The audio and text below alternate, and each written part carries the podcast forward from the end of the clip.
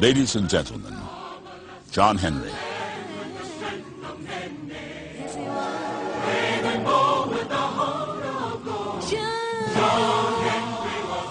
Hello, folks. This is your host, Tammy Tucky, and you are now listening to the Tiara Talk Show. We bring you rare interviews with the makers of Disney Magic. Whether they be singers, actors, Imagineers, animators, they have all made their mark on the Disney name. Be sure to check out the show notes, other episodes, contests, our social media pages from Facebook to Twitter, and more on our official website at www.thetiaratalkshow.com. Are you looking to plan and book an upcoming Disney vacation? Contact the Tiara Talk Show's official travel agent, James from Destinations in Florida, by visiting destinationsinflorida.com backslash tiara for a free quote. The link is also included in the show notes on our website. All guest opinions are theirs and theirs alone and do not represent the opinions of the Tiara Talk Show or the host. The Tiara Talk Show is not associated with the Disney Company. Thank you for tuning into this week's episode. And from all of us here at the Tiara Talk Show, have a hoop de doo day.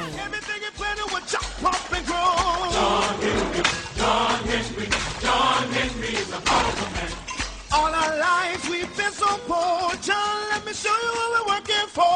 I'm excited to welcome this week's Tiara Talk Show guest, Mark Henn, who is an animator and director at the Disney Animation Studios. Welcome, Mark. Good morning, Tammy. How are you? Doing wonderful. I, I hope everything is doing a okay at the animation studios in California. Today we have you on the show because we're talking about the 15th anniversary of one of my all time favorite short films that Disney has ever made, called, of course, John Henry, after the well known American legend. This film was made in 2000, and if I'm not mistaken, it was made at Walt Disney World at Hollywood Studios, MGM Studios, as it was formerly known, at the Magic of Animation when they when they still had working animators there. That's correct. We uh, we did the bulk of the production there, and then in the uh, fall of 1999, I moved back to California. But we uh, that coincided with doing the post production, which was just the final, you know, music touches and sound effects and things uh, to button up John Henry. But the the bulk of the of the production, the animation, uh, all of the uh, uh, production was created there at the Florida studio. Yes.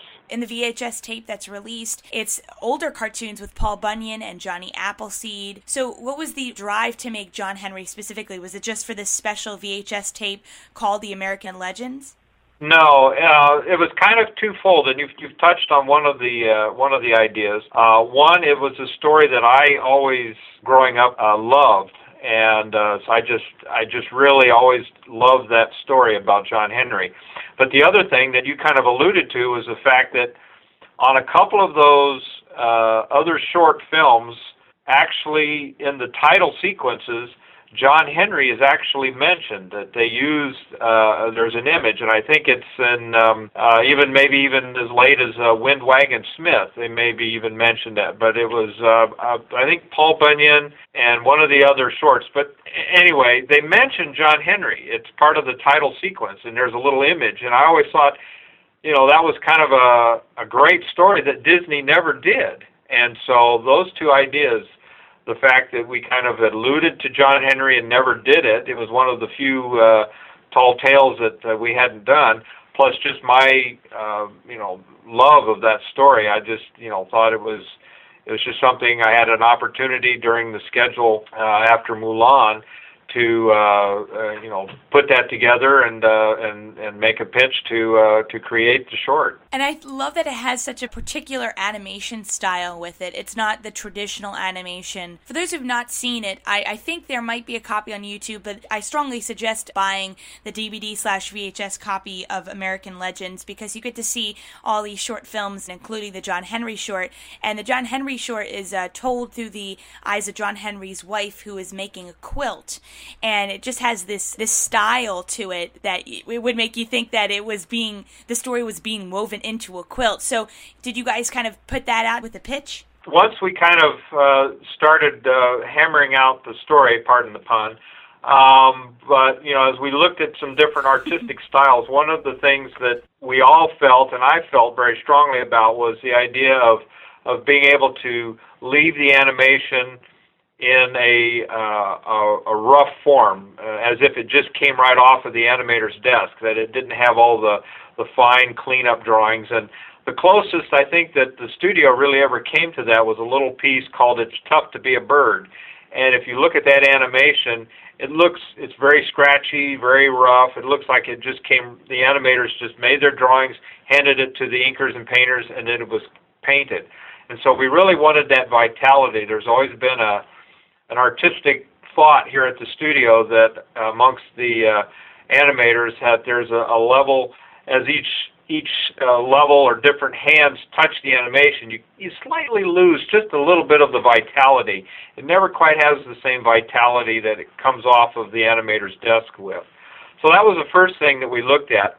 But as we started digging into John Henry, looking at the uh, the 19th century uh, period, the history John Henry uh, was uh, arguably a part of, uh, we discovered the uh, the idea of the story quilts that during the uh, Civil War, even before the Civil War, and during and after, uh, oftentimes a lot of the uh, escaped slaves, as they were working to you know migrate out of the South and escape and come to the North, a lot of times messages and codes.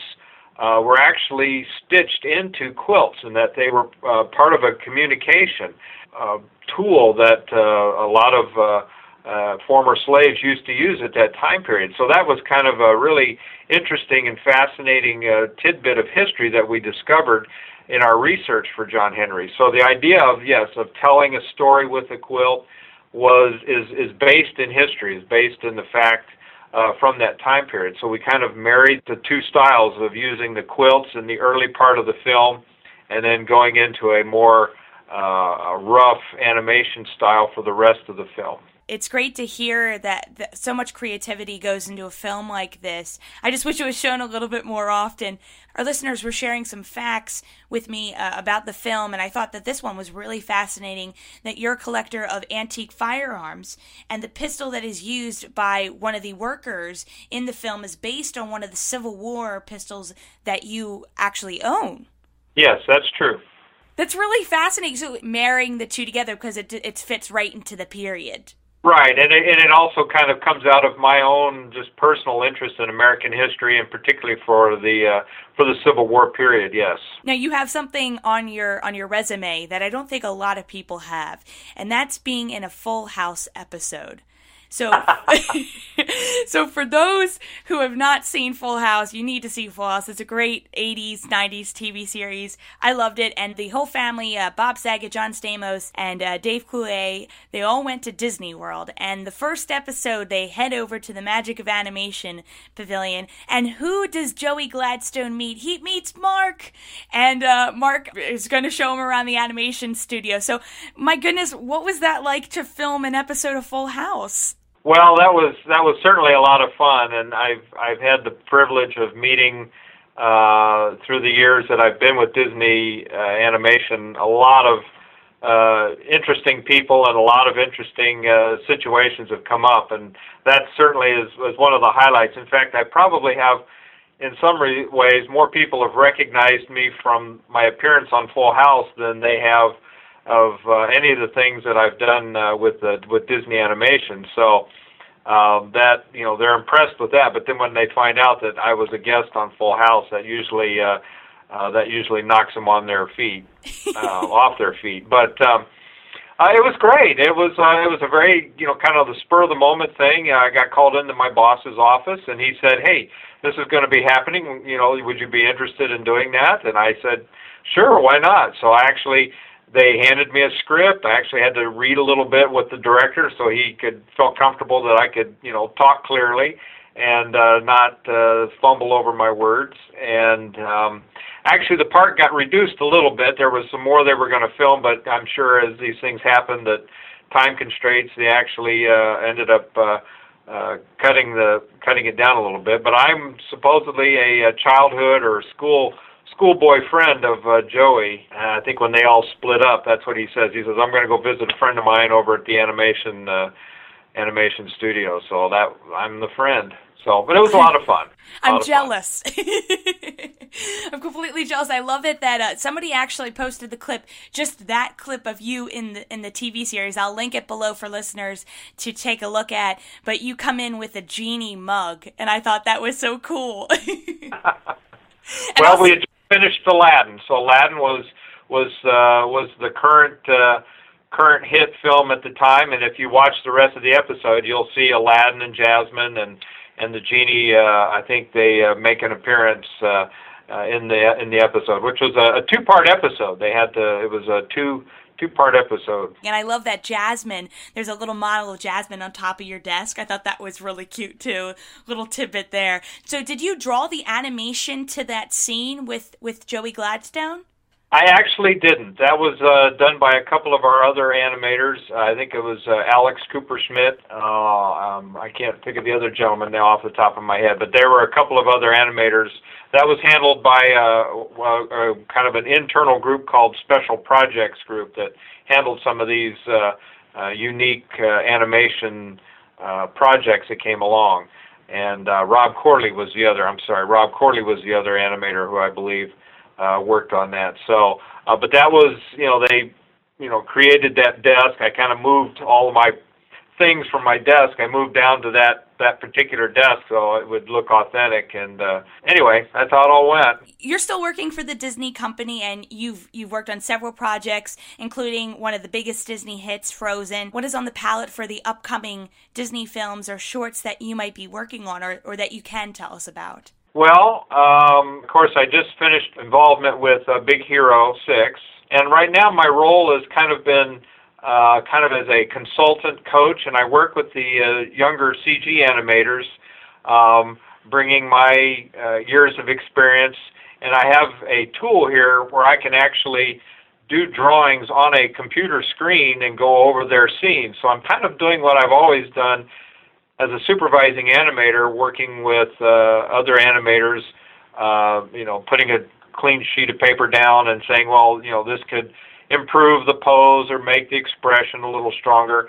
I have the ability now to do that with our young CG artists, uh, but I use a, uh, a special computer that allows me to actually draw uh, over their uh, scenes as they pull them up. Our newest film uh, is in production. is called Zootopia and then the uh, the and the film that I'll be working on next after that was announced is called Moana, and that's uh, that's scheduled for production uh, this next year.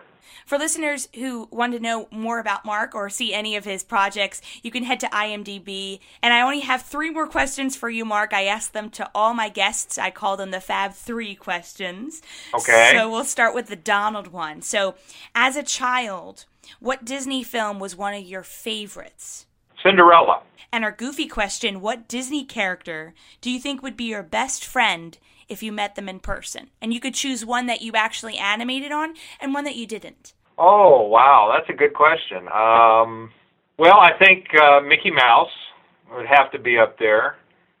Oh, gosh. That's Maybe Mulan. How's that? I think I I think Mulan and I would be good friends. And our Mickey question: If I asked you to name any Disney song at this very moment, what immediately comes to mind? Oh, what immediately comes to mind? I uh, was just uh, "When You Wish Upon a Star," kind of an anthem, uh, you know, for the studio in a way. Well, thank you again for coming on the show, Mark. I had a wonderful time talking with you, and happy 15th anniversary to John Henry. well, thank you very much, Tammy. It's great talking with you.